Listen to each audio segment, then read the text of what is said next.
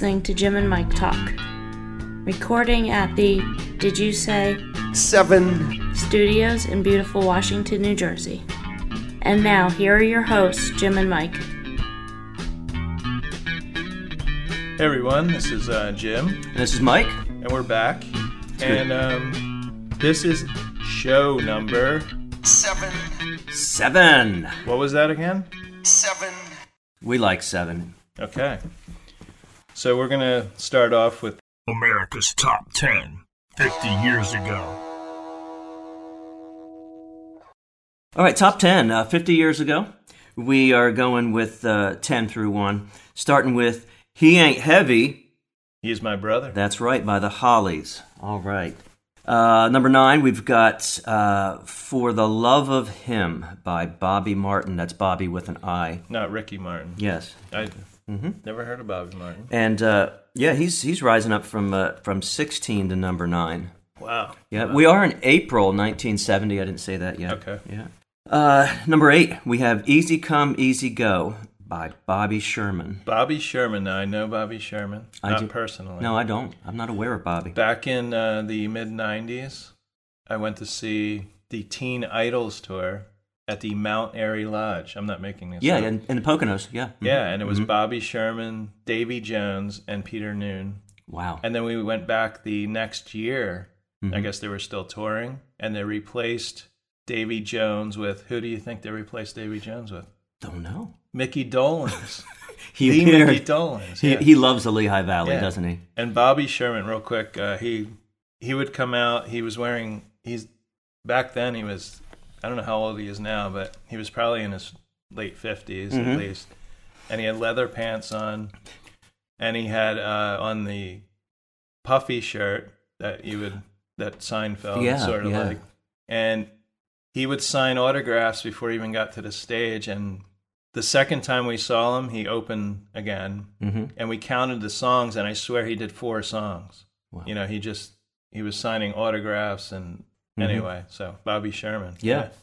In at number seven is Love Grows with a subtitle Where My Rosemary Goes okay by Edison Lighthouse. see i wouldn't have been able to name that No, no. edison lighthouse We've got several here. Um, uh, number six, uh, staying steady at number six, is Spirit in the Sky Oh, yeah. by Norman Greenbaum. Okay. Yes. Uh, I really love the 80s rendition that was redone um, decades, two and a half Mm-hmm. Yeah, decades yeah. later. Yeah. Um, so, uh, number five, Come and Get It by your favorite band. badfinger Yeah. and it, that's got a kind of a beatles and this was 1970 hmm and they were friends with the beatles and maybe even they helped produce i'm not sure So, you really hear an influence with Badfinger and the Beatles. and, i think come and get it i always kind of thought it was the beatles before i Yeah. like you know when i was younger But- Yeah, yeah. Uh, number four is Instant Karma, and it's We All Shine On. It's Lennon and the and and Yoko Ono with the Plastic Ono Band. yeah Yeah, and that one dropped that's right. That's Yeah. right. Um, as we were talking uh, last month, we had these uh, these at the top. We had two or three that's really low key, uh, mellow songs. Uh, now we're at number three here with "Bridge Over Troubled Water" with Simon and Garfunkel. hmm a very slow uh, song. It's it's hard to even imagine that uh, it can go up to the top of the charts and stay there as well. Yeah, I'm not not a big fan of that Yeah, song. yeah. hmm Uh, jumping up last month from I think it was eight or nine up to number two here is ABC by the Jackson Five, and uh, staying at number one for a while here, uh, rising to the top is Let It Be by the Beatles. Nice. and that was April 11th, 1970. We're switching over to um, This month in music history. a short segment where we look at a couple things that happened this month, uh, many years ago, uh, in this month of April. I'm going to start off with uh, way back. We got the 11th of April, 1956. Traveling from Amarillo to Nashville, the plane that Elvis Presley was flying in developed engine trouble and was forced to make an emergency landing. It was this incident that created a fear of flying for Elvis Okay. Presley. Yeah, he, he did not like flying after this one emergency landing. Thought it was going to be his last. And that was before he probably bought his own plane. Oh, well, there you go. which was called the Lisa Marie. oh, there you Yeah, go. yeah. All right. what do you got, Jim? I got April 15th, 1967. Nancy Sinatra and Frank Sinatra started a four week run at number one on the U.S. singles chart with Something Stupid, which is actually a good song. Oh man, something stupid. And they became the only father and daughter act ever to score a number one single. UB40 singer Ali Campbell covered the song in 1995 with his daughter Kibby. hmm And Robbie Williams had a 2001 UK number one with his version of the song featuring Nicole Kidman. I didn't even know she sang. No way. Yeah. Wow. Amazing. So what do you got Yeah. next? So uh, I've got the 11th of April, 1977. So we're in the mid 70s here. Alice Cooper being at the peak of there, right? His there, because it's a band as well. Yes. Yeah. So uh, Alice Cooper uh, played to an audience of 40,000 in Sydney, Australia. It's the largest crowd to attend a rock concert in the country's history.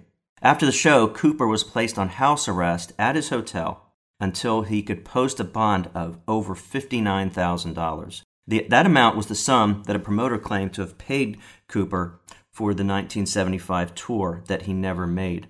And the two settled and uh, That's not a lot of money. Yeah. For a tour. Right, right. Well, I'm amazed. I'm amazed that that Alice Cooper could fill uh, this this audience of forty thousand. I mean, just you know, 77 though was yeah, Big- he started to well, he probably started to go solo. okay, It was the Alice Cooper band. okay. So this this was Alice Cooper Yeah, Alice uh, by Cooper. himself then. Yeah, Yeah. okay, yeah.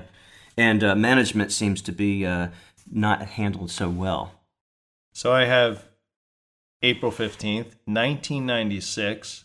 Milli Vanilli, Yeah. singer Rob Pilatus, was jailed for 90 days by a Los Angeles judge for three violent attacks and parole violation. Mm. So that's uh, your month in music. Yeah, yeah.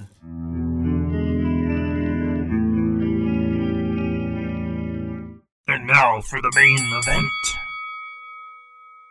And this is um, Angels, Demons, and Flies. Going to delve a little deeper uh, than we usually do.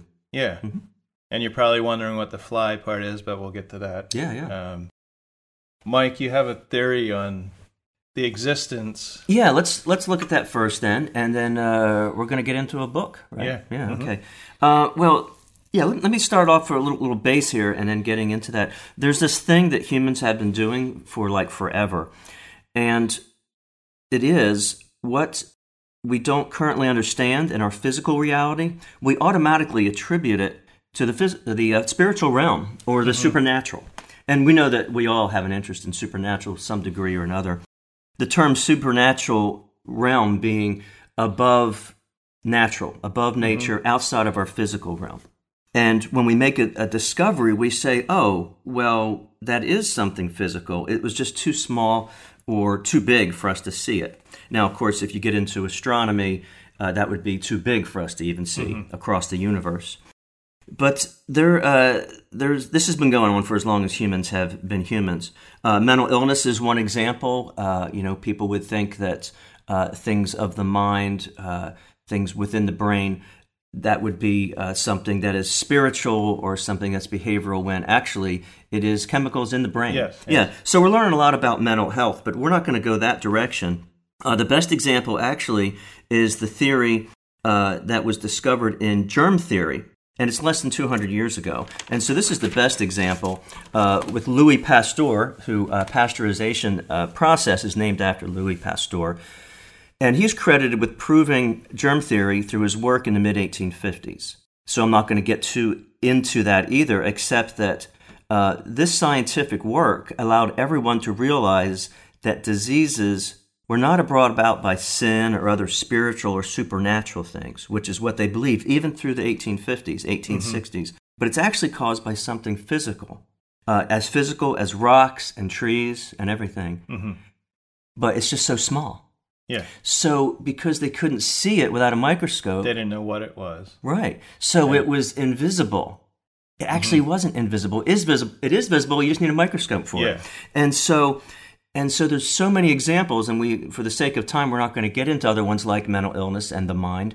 but there's things that we think are invisible, we think that are supernatural, where actually they are natural. So, Jim, here's here's my question.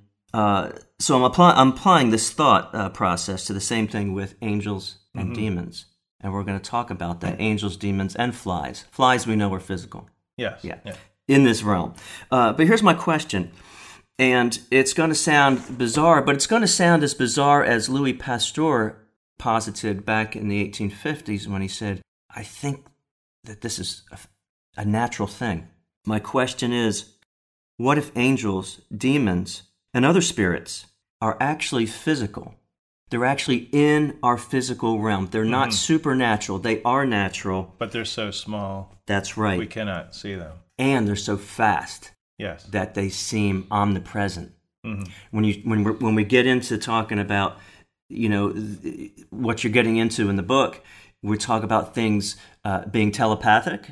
We talk about you know possibly we talk about things being uh, present at the same time. You know when when people who are believers of a certain faith, they'll talk about uh, God being omnipresent everywhere at the same time. My question is, what if it's just so fast? Yes. So that's what we're looking at because because you know speed is relative. Let Now, do you think angels have something to do with uh, people that have passed away, that is very Absolutely. that is very interesting. helping hmm you better yourself? And also, demons could be someone in their life who was not a good person, Right. but has also come back um, as a demon to try and influence people to do hmm evil things. Certain yeah, and certain religions and spiritual beliefs believe more connection with those who've died, and and others don't. For example, in the in the Christian community, you have uh, uh, Catholics believe more relationship with those who have died. They pray and relate to those who have died, and a lot of Protestants don't. So there's even even in the Christian faith, there's differences there. But there's a lot of uh, I think about Eastern religions. Several of them, it's a lot of relationship with those who have died. But what if they're what if what my question is what if all of it is physical? As physical as that fly on the wall what if all of it is physical? Uh, look at um, look at the speed of light. Let's just let's just look at the speed part because we have the, the part with uh, uh, you know the other part i was looking at so small. But what about things being so fast? The speed of light is 186000 miles per second. It's super fast. It seems instant. When you turn on the light Yeah. when you look across at the at something as far as you can see, it looks immediate. Guess what? It's not immediate. Sunlight, as fast as 186,000 miles per second is, sunlight takes eight to nine minutes to get here. Yeah. It's not mm-hmm. immediate. Everybody thought everybody thought light was immediate. It's not. Light, if you look at the universe, it's slow. Light is slow. It's eight to nine minutes for the sunlight to reach the earth Yeah.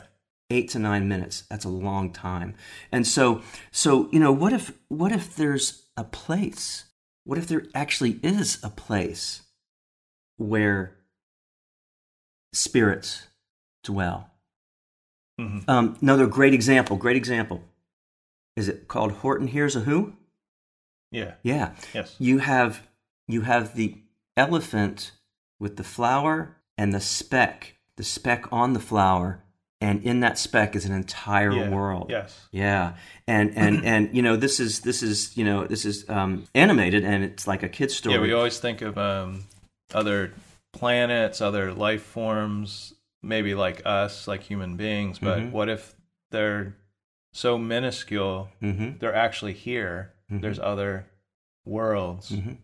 And it gives me the chills to think like, what if we talk about the universe, then they're talking about the multiverse, which takes away the whole definition of universe, because universe means everything's one. hmm But what if there's another universe?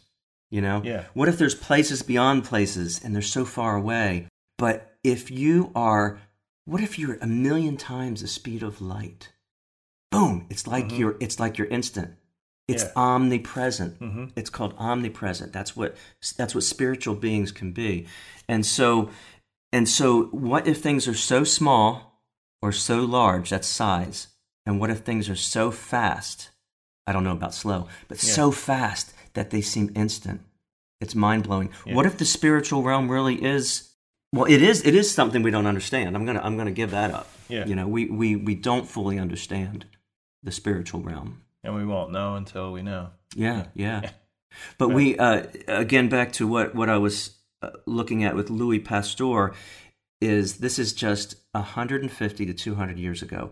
That is nothing in the span of human existence, thousands of years, tens of thousands, and it's nothing in the span of the whole physical realm's existence. It's mind blowing. It's nothing, and it's only in the last 150 Because years what you can't see, what you don't know. You know Mhm. what you attribute it. not. you You, only know what is in front of you. Or, Right. hmm So it's amazing that we found things that are alive, little animals, little bacteria that are alive, and there's millions in my stomach right now. You know, there's Mm-hmm. Millions, there's there's thousands in my blood right now. Yeah. That would be that would be foolish talk. Just two hundred years ago, that was stupid talk, and people Mm-hmm. were being ridiculed for that. And maybe they thought people that got disease and died early, young, they were sinners. They deserved it, Yeah. and and uh, there's writings that say uh, they ask, "What did your father do that you Yeah. di- that that What did your father do that you that that your that your brother died?" Yeah. now, I also think that Yeah. as far as with like spirits, ghosts, people that believe in this stuff are truly the ones that have seen the apparitions and but the people ha- that have not seen cuz like I said what you if you don't see it yourself Right. Seeing is believing. Seeing really is. Yeah. Right. hmm And so, you know, there are people who have, uh, you know, sometime maybe we could talk about uh, uh, near-death experiences. That'd be Mm-hmm. a great, a great topic. But uh, there's people who have seen things that I haven't seen, and I'm keeping an open mind to what they saw. yeah I'm and hearing it's hard them. to believe because you haven't seen it Mhm. not that you're you know saying they're lying but you Right. You can't have the whole picture in your in your head of, Mhm. or or commit to the belief because it's something you have not experienced yourself.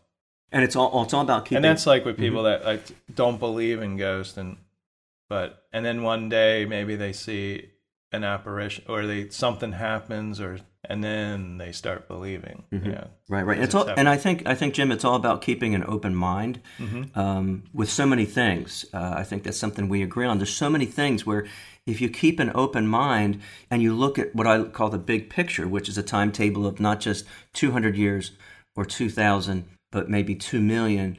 But what about eons? You know, it's just, Mm-hmm. that that's that's the it's the big picture. Yeah. And and getting into this, uh, what you're about to get into is, um, you know, what what plants the thoughts in in my head? You know, it's another question. What's is this spirits? So um, I found this book, and it was probably this was probably a year or two ago. It was on a booklet. Ac- Actually, it's been in my uh, Amazon wish list for a while. My wife just got the book for me, but um, reading the description, it's uh, about a reincarnation. A guy comes back as a fly, so that's where the fly comes in, and it's called Jacob's Folly, and it's by Rebecca Miller who I wasn't very familiar with. I don't think she's written too many novels, but I did do some research, and she is Arthur Miller's daughter. So that would make sense. She's also written uh, The Private Lives of Pippa Lee, Mm-hmm. which was made into a movie. But this book uh, is was kind of interesting, um, and it goes back and forth. It's uh, Jacob Cerf. He is a peddler in Paris, so he sells um, things to people uh, that are in need, like little things. Um, he carries a huge box around with him on his back. This is the first life before he's reincarnated. Yeah, this is the yeah. 17. I'm pretty sure it's 1770s. Mhm. And the book starts where he has come back reincarnated. The odd thing is, it's a good 300 years after he's died. Mhm. He's not sure what he is at first. And he realizes he can fly. So he thinks he's an angel at first because he can't see, see himself. He knows he's small. And it's not until later on and uh, sees himself in the mirror. He's trying to see himself in the mirror. He's got lots of eyes. You know, it's not easy. And he's he doesn't see anything at first except a fly. And then he realizes he's a fly. And so the book goes back and forth to the 1700s and then to present day. And there's a lot of um, history in this book with um, Jewish religion. Uh, the author, Rebecca Miller, She's Jewish, and she also did a lot of research. Is this set in France? You were saying, or is this somewhere else? Do you- This is in Paris. okay. Mhm. So I'm going to go into the Jacob first, and then we'll go into, and I'm going to tell you pretty much about the book, but I'm not going to give away everything. Save something for the end for people. Yeah. That'd be good. And so Jacob meets this woman, her name's Solange, and she works for the Count. And he's a, you find out he, he's a rich guy, but he's not really, he's someone who has a lot of loans and wants to be more than he is. Uh, so she offers, this is interesting because she offers Jacob a job as a valet. hmm So valet, we think now is, you know, parking a car Yeah. Give me your keys. Yeah. but it's really um, a servant uh, to serve breakfast to the count, get him the count dressed, even I mean bathe him probably. Mhm. Uh, sort of an assistant to the count. His name is Monsieur Le Comte. I'm going to say C O M T E Comte.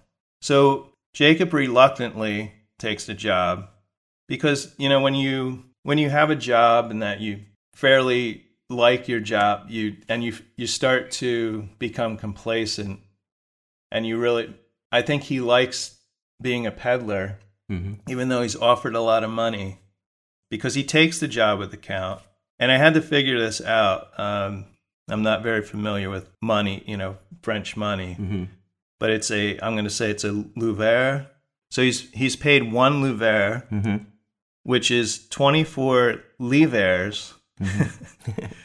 and I figured out it's approximately um, $24. And we're talking 1700s. This is a week. It would be 700 around $768 a week Yeah. today. Mhm.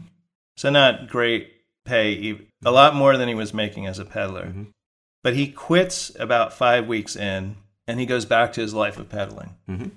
there's there's some interesting things in this some odd things in this book because it starts out like nice um like 1700 you get the feel for what it was like in france and Mhm. but the writing goes off the rails a little bit um jacob jacob becomes married to a girl her name's hodel uh and it's an arranged marriage she's 14 Wow. but Hodel has a gas problem, and like they go in. I, I don't know how to explain it. Gas as in petrol or No, like um, on the toilet. So I'm gonna read from. Uh, yeah. Re- read a segment of that. yeah, Yeah. If, if I can find it real quick here. What was, what was Hodel's nickname? Did she have a nickname? Uh, You, no, I, no. think, Okay. I don't know Hodel. what her full name was. Okay. Uh, actually, let me. I'm sorry. Let me go back to the. Let's, Uh, an, let's an, back. ear- an earlier segment. Is this Let- the, yeah, let's back. This is the be, the very first um, paragraph and then we'll get to that other stuff. because. I like this is what I'm talking about. The writing is is really really intricate. I don't know how to explain it. yeah. And then I was kind of shocked by the um, bod, you know, the talking about bowel movements. Yeah, and- bodily fluids, went- yeah, went, you know, it went the other way. But but this is interesting because uh, just a side note. Back then, uh, up until uh, just about hundred years ago, it was okay to talk about bodily fluids and everything, about urine and feces and everything. Oh, okay. It, it was actually all right. So it's Yeah. kind of interesting that it would be thrown into Okay. the 1700s. So this is the first paragraph. I, the being in question, having spent nearly 300 years lost as a pomegranate pip in a lake of aspic, amnet.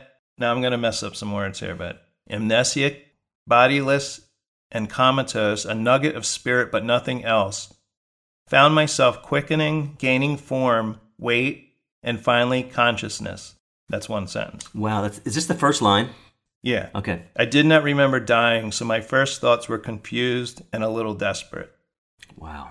And then he he realizes, like I said, he can fly. hmm Could I be an angel? Missing, Okay. missing for those hundreds of years, knowing that he was just uh, comatose. Right. So um, here we go. This is after he marries Hodel. After a few weeks of marriage, Hodel began to have attacks of an explosive intestinal nature. Explosive. Mornings were spent almost entirely in the latrine. Her gas smelled like rotten meat. She lost weight, and so on. At night, I bundled myself up at my side of the bed and shut my eyes, conjuring delights of the flesh with plump, healthy women I had seen on the streets and trying to ignore my wife's toxic night flatulence. So that threw me off Yeah. because it starts out as a nice, eloquent, you know, Yeah. book, and so Oh, it's getting real. It's getting real there. Then. Yeah. and so he he marries Hodel, and uh, then later on uh, we find out his cousin Gimple. Uh, he helps Jacob uh, with the peddling. Mm-hmm. In the book, it mentions about there's only so many Jews allowed in Paris at a time. That is interesting. And then um, this is from page 85. It's true what he said, Gimple said, looking over at me. You don't look like a Jew, you look like a Frenchman. That's the problem with the Jews in Paris. They all want to be French. Hmm. Then said they only let a few of us into the city at a time, I whined, to lend them money and sell them what they need. So I don't know how I look. I tried to look this up um, to see if it was entirely true, but I think it had mostly to do with the religion, the Jewish religion. Right. Maybe not let, wanting them to take over or something like that. I think don't they were banned at one time, then they were well let back in. And they were let back in. Was this for the peddling to sell them things, to take care of their needs and sell them things? Is that is Yeah. that what I was hearing? The the peddling part of it. yeah, I think they'd let them in as peddlers. Yeah. Uh, so, so then um, we get up to chapter 18. Now, I said this jumps back and forth, so I'm going in order of Jacob's story here. So, Hodel's mother thinks that she's possessed. Hodel becomes, um, they want her to become ritually cleansed. Uh, she's supposed to get into a barrel, right? hmm Let me guess. Hard cider. No, no. Oh. She's almost like baptized, or maybe it is. I don't know. I think they call it baptism. But Uh, im- immersed then. Yeah, so Uh-huh. she's on a boat and she's supposed to leap into a barrel. now, and she's naked. Right? Yeah, yeah, yeah. So her foot slips and she goes into the water hmm and is swept away. Uh, but she's soon found alive. So after that, um, she's like, he said she's eating stew out of a bowl, like stuff that she normally a Jewish person. Uh, she's changed. normally do. She's changed. Yeah. Yeah. So it's almost like they were going to do ritual cleansing, but she missed, and she got. If she see she if she went in the in the water, Yes. in the, that means she was immersed in that instead. Interesting. Yeah. Instead of the ritual. Yeah, and this is in the, uh, I think you say Seine. Is that the river? S C I. Oh, I don't know any. Yeah. I don't know French. I'll butcher that. hmm And that day, well, the river was torrent, it says. So there was, you know, it's pretty. Here it is. Hodel spent two full days in the washerwoman's crowded home, unable to remember where she lived. So she kind of wandered off then, and at last she remembered her address. More like a homeless shelter than a hospital. It sounds like. Mhm. Yeah. So, and then this is a month after she fell in, into the river. Uh, she had been eating stew out of a, I don't know what that is, cholent pot with her hands. Mhm. Um, and then her mom's like, "Who are you?" She says, "I'm Hodel." No, you're not. So she, her mom was convinced that she was um, possessed. Wow. Yeah. So um, now back to Jacob. He, um, I think he's pretty much done with his wife at this point. Hmm. Um, so he, the next thing is he he starts to sell. You're not supposed to sell in in a business. You're only supposed to sell on the street. Right. That makes sense. Still today. Yeah. Mhm. So unfortunately, um, he buys a small pistol from a friend so he can resell it, and then he's caught in a uh, cafe selling his his wares. But he's caught with a gun on him, so they think he's going to do something, and he's he's arrested. The the count bails him out Okay. of jail. So that wouldn't have happened had he not taken the job. So he got he got that job and he knew the count. Yeah, he Yeah. knew the count of Yeah. that, but even though he left, he didn't even say goodbye. He just went back to peddling. Now you you're going to find out why the count wants Jacob, um, being a Jewish person. Jacob then changes his name to Gebek, hmm uh, which means baker, and then he's being reprogrammed in a way. See, this is what you're going to find out Yeah. to leave his Jewish religion behind. hmm And the count wants him to give up all his rituals hmm that he washing he has to wash his hands at certain times and So eventually he finds out that the count had a bet going that he could convert a Jew.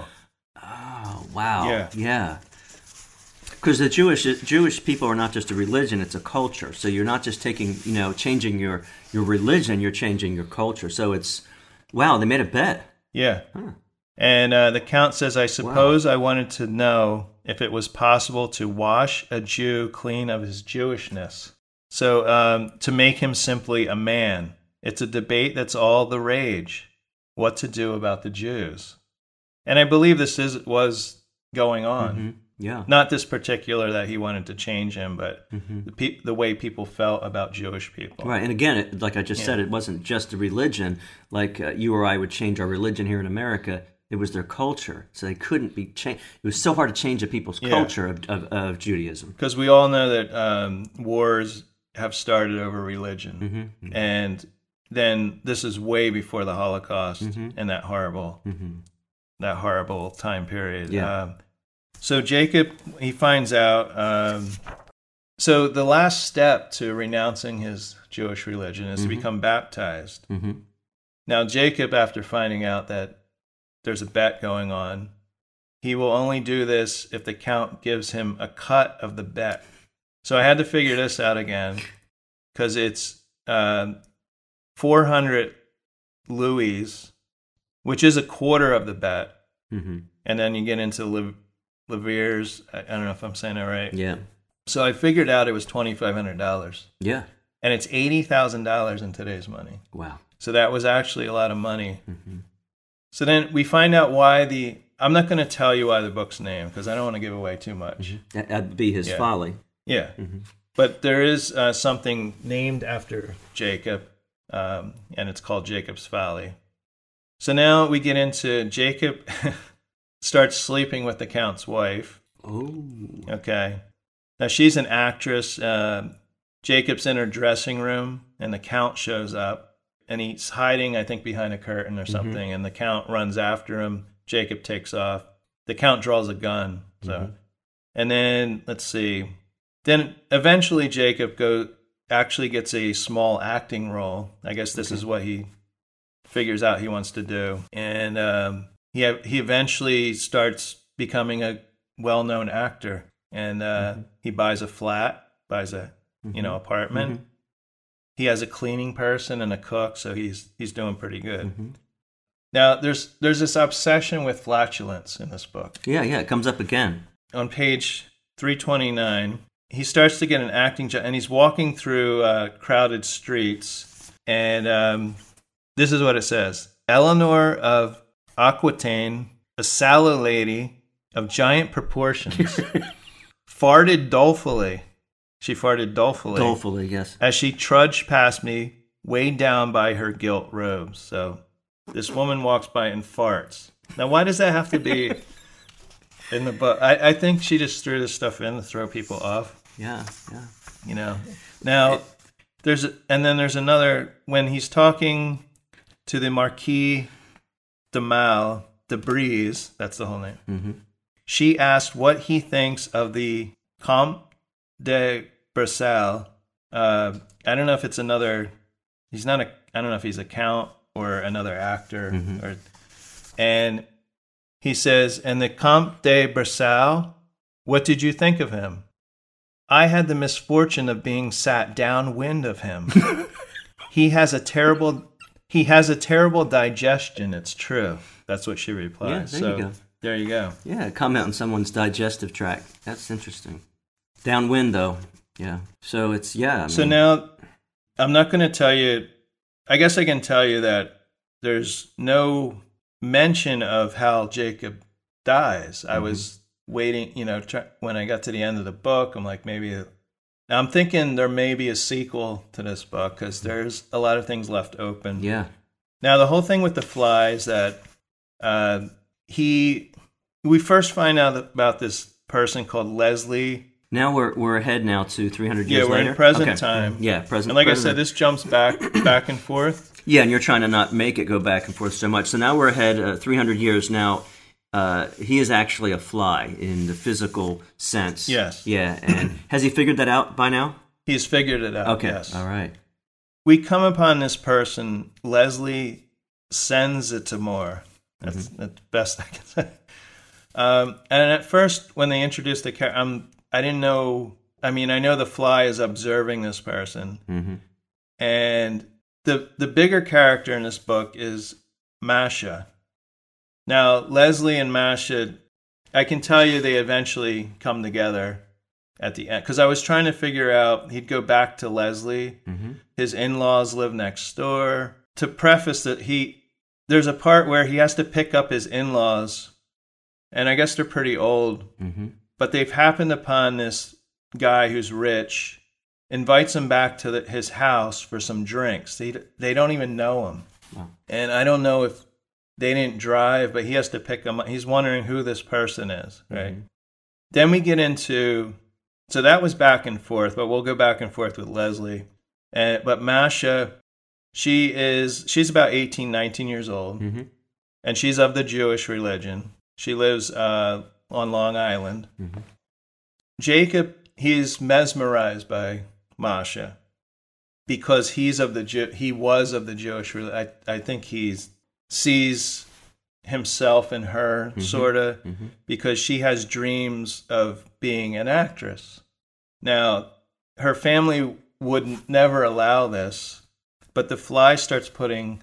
This is the whole thing. The fly can put ideas. Okay, so In he, the character So sense. so Jacob is a fly, a small Yes. a small physical Like housefly. small yeah. physical character. Yeah. So he's able to go a lot of places. Yes. Yeah. And so now he's able to put thoughts into Masha's head. Yes. Wow. he can transmit his and she thinks they're her she won't- you would never think that that's where it comes into the like i'm thinking with angels if they do exist Mm-hmm. are there angels that put thoughts they would put good thoughts in your head Mm-hmm.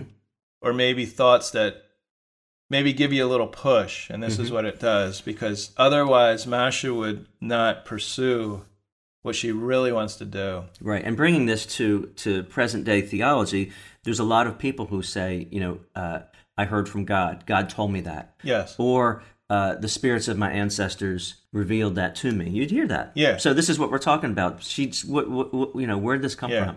Into Masha's head. Yeah. I mean, when you're sitting there and all of a sudden you get a thought in your head, Yeah. where is that your thought?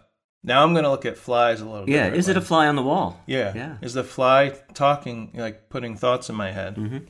So Masha soon joins an acting school, Mhm. and now now this is the other. She is set to marry, and it's prearranged. This guy Eli. Mm-hmm. She go she does the acting school for a while. There's a scene where it's um, she can't be she can't take public transportation after um, you know sunset. Oh, right. Okay. So she stays at a friend's house. It's not Eli. And she just stays over there and then comes back the next day. And somehow she she wants she decides to quit the acting school. Mm-hmm. But Eli is so upset that she was lying to him about this about acting Mm-hmm. And somehow she's not supposed to like touch another per- person so the acting it's there's kind of a weird element there Right. You're doing things out of the social norm when you're acting. Is that what you're saying? Like in the Yeah. job of acting, you're gonna be you're gonna be intimate with people or Yeah. close to them, touching, right? Things that. But the uh, woman who runs the acting school is considerate to her religion Okay. too. But once Eli finds this out, he does he no longer wants to marry her. So what does Mm-hmm. she do? She decides to rejoin the acting school. After Jacob convinces her to go back, the fly Mhm. convinces her to go back because she owed some money, and she eventually she got an offer from a person who was friends with the woman who owns the acting school, an old friend, Mhm. and he runs a management company. He offers her and her her friend in the acting Shelley Mhm. an apartment. Now this offer has been on the table, and then when she she decides she was quitting, but it's still on the table, so she eventually moves into the apartment. Mhm. Now this is the thing, Masha, because she is was so immersed in her religion. There's certain things that she's never done. She's never worn jeans. Mhm. Shelley takes her shopping. So there's certain th- she's never had a Coke, it seems, Mhm. or a hamburger. Uh-huh. and she still feels that she's out of place.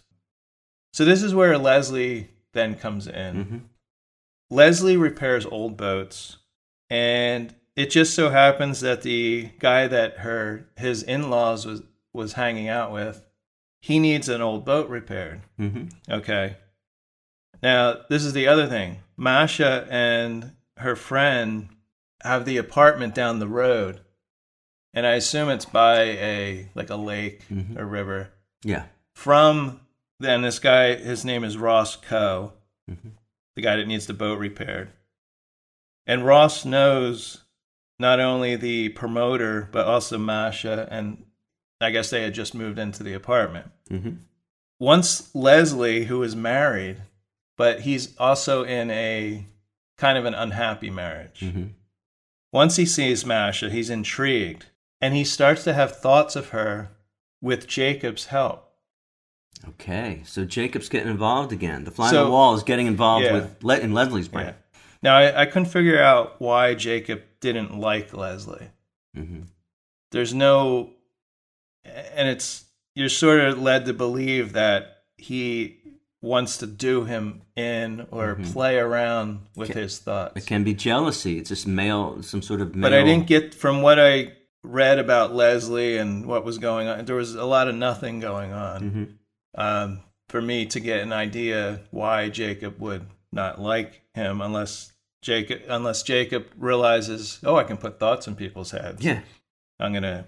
Might have realized Yeah. it by now. Yeah.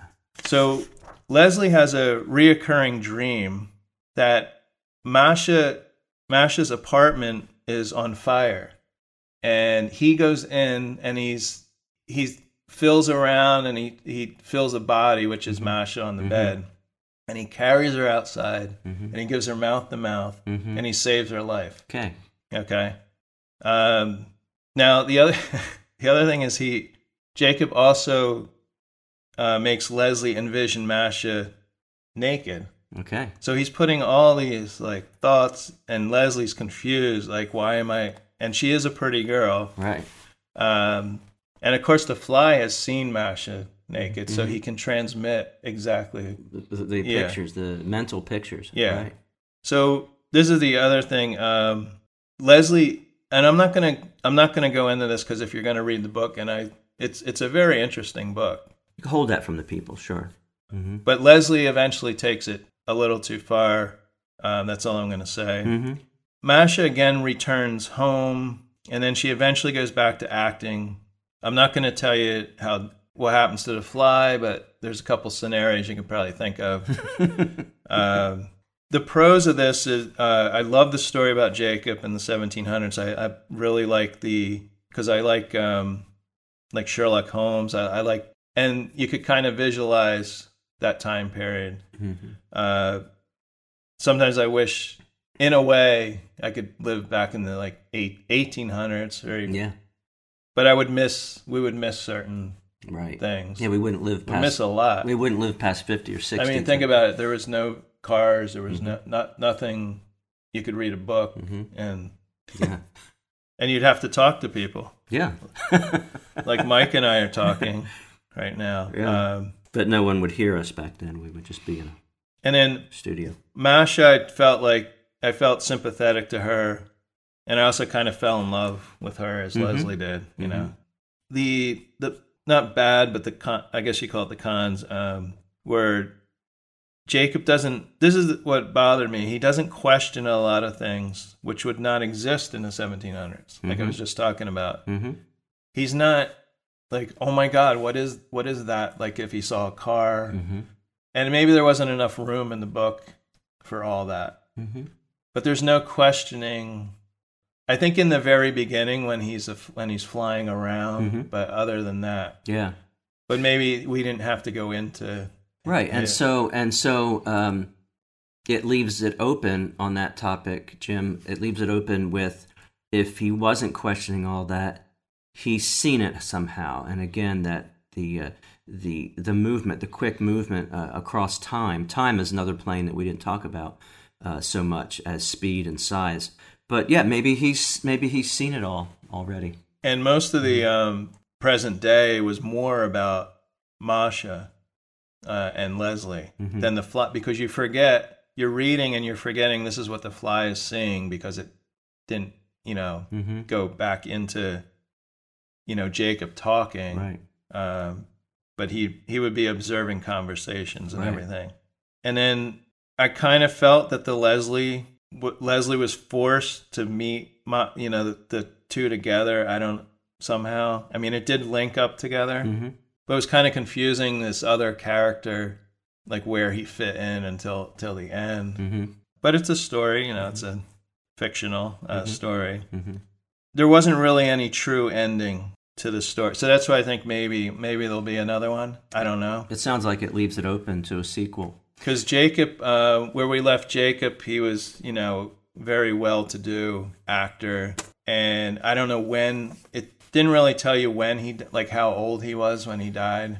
So you could add another 20 years in there. Mhm.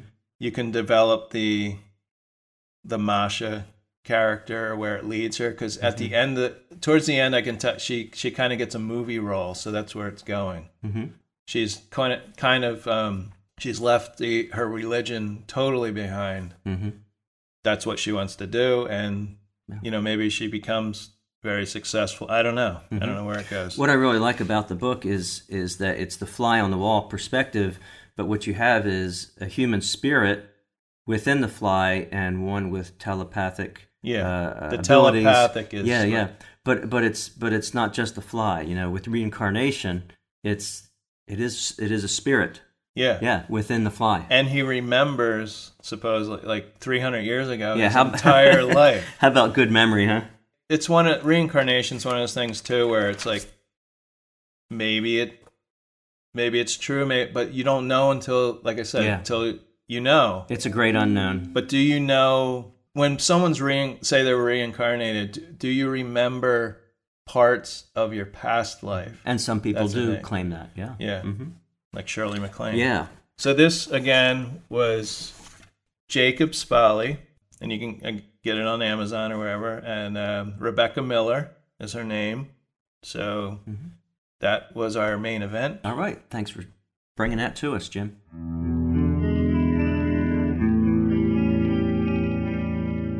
all right now we're getting into our last segment here of the show Music to music, close but no cigar.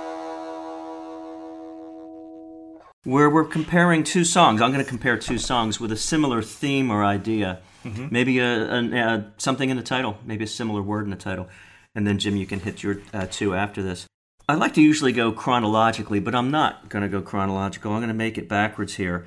Um, I'm going to compare I'll Kill You by Summer Walker uh, with I Would Die for You by uh, Prince Rogers Nelson. So, starting out with uh, I'll Kill You, um, and it also features Jhené Aiko, and I have no idea who that is. Okay. She's featured somehow. So, um, So those are two up. I would think. yeah, opposite. yeah. Well, you you've got uh, yeah, it's two opposite, but the theme is uh, you know typically you know it's I would die for you, I love you so much, um, and and and we're going to get into that with Prince, but. Uh, I, I was intrigued by "I'll Kill You." So anyway, uh, she's she's singing away here. She's doing uh, in a, in a genre that is uh, very much popular today. Uh, she's saying she's stingy. She's saying, "I'll go to jail uh, for you. Um, I'll go to hell for you." Um, she says, uh, "You better tell them hoes to fall in line. Don't put up a fight. I want you for life." And then she says, uh, "Don't have me looking foolish. Don't have me looking stupid."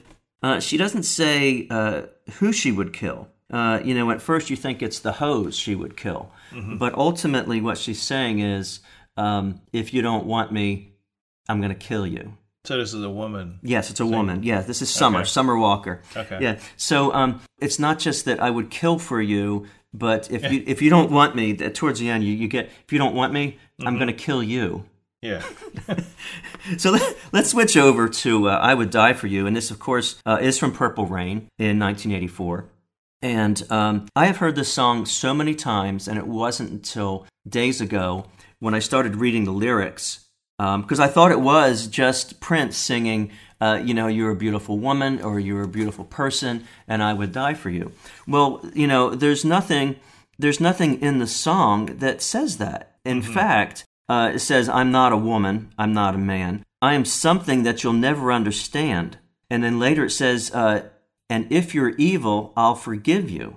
Okay, it's pretty pretty amazing. Uh, I'm not your lover. I'm not your friend. I'm your Messiah, and here's the reason why: because I would die for you. And I'm still looking on in the song. You know, it, it, it, it's uh, it's uh, I'll make uh, I'll be your fire when you're cold, make you happy when you're sad, make you good when you are bad. I'm not a human. So again, he's saying, I'm not a man. I'm not your lover. I'm not a woman. Maybe I'm not a more human. a mentor. Yeah, it's well, it's I'm not a human. Uh-huh. I'm a dove. I am your conscience. I am love. All you, and this is the clincher here. All you So really, he might be a stalker. it's it. Okay, you can, I don't know. you can, it could be, but but it's just He's amazing. hiding in the shadows. Yeah. All you really need, all I all I really need to know is that you believe. So so this whole song with Prince and from Purple Rain, which I've watched, you know, he's the only man who can make love with his clothes on. You know that? Yeah. Yeah. So I, I've seen that in Purple Rain with my own eyes, so I believe. But here we have a song, I I would die for you, that I really thought was just about a, a relationship of two humans, and he tells us over and over, it's not about man, woman, it's it's otherworldly, and it's just amazing. So I'm compa- So that's the comparison, taking it from uh, "I'll kill for you." In fact, I'm going to kill you to "I would die for you." into the other world. It's just amazing. I, I so I got something completely new out of "I Would Die for You." Now my songs are about cheating. We got a Do you have a cheating heart? yeah. All right. Well, first Sara Evans. Pretty much think she's country singer. Mm-hmm. Um, this is about a woman scorned. Mm-hmm. So she, she's pretty she's pretty mad. You say your every day is a bad dream that keeps repeating. Maybe you should have thought about that when you were cheating. Mm-hmm. And then she talks about how do you like that furnished room, the bed, the chair, the table, the TV picture comes and goes. Too bad you don't have cable. So this is a woman who threw out a guy Mm-hmm. and left, or actually maybe left and left him with nothing. I think it might be a guy who had to get his own place. Mm-hmm. Uh, how do you like that paper plate and those pork and beans you're eating? And then maybe you should have thought about that when you were cheating. How do you like that beat up car? I think it's fair we traded. actually, it's a- actually it's a, probably about a divorce Yeah, could be. couple Mm-hmm.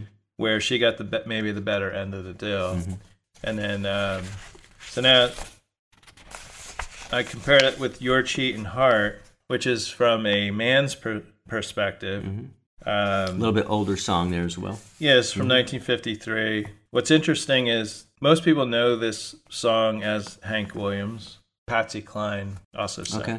Uh, so Hank Williams died before this was released. Did not know that. Wow. So until you look back, you think, "Wow, that was like his biggest hit. He Yeah. had success. He didn't know. he didn't get to see it. Yeah, he recorded this in September 1952, and um, he died in January 1st, New Year's Day, 1953, and it was released January 23rd. Some people, when you look at the picture of Hank Williams, I just assumed he was in his 50s. He was 29 years old. It was a hard 29. Wow, that's 29 long years. And I think yeah. he pretty much died from drinking. Uh, so his is your cheating heart will make you weep. You'll cry and cry and try to sleep.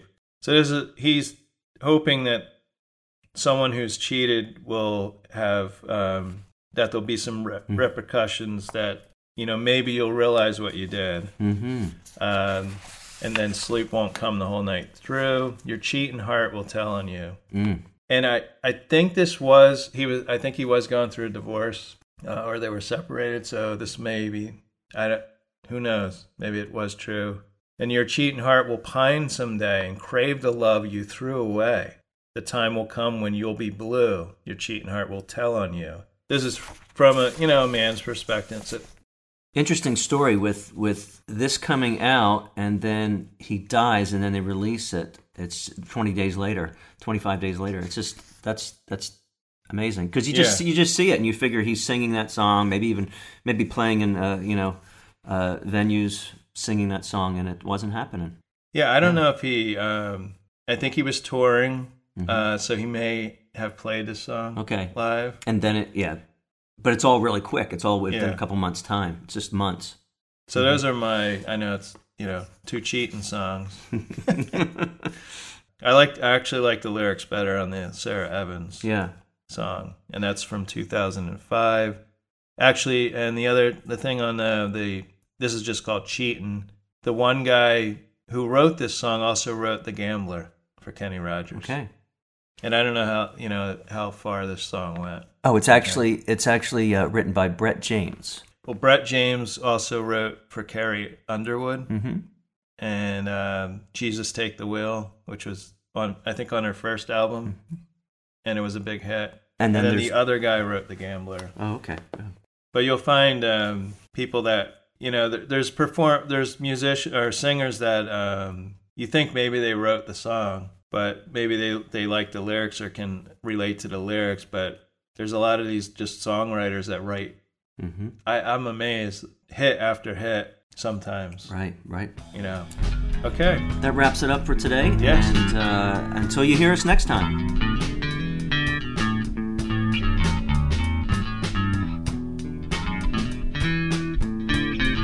Today's show was produced and edited by Jim Thatcher and Mike Rush.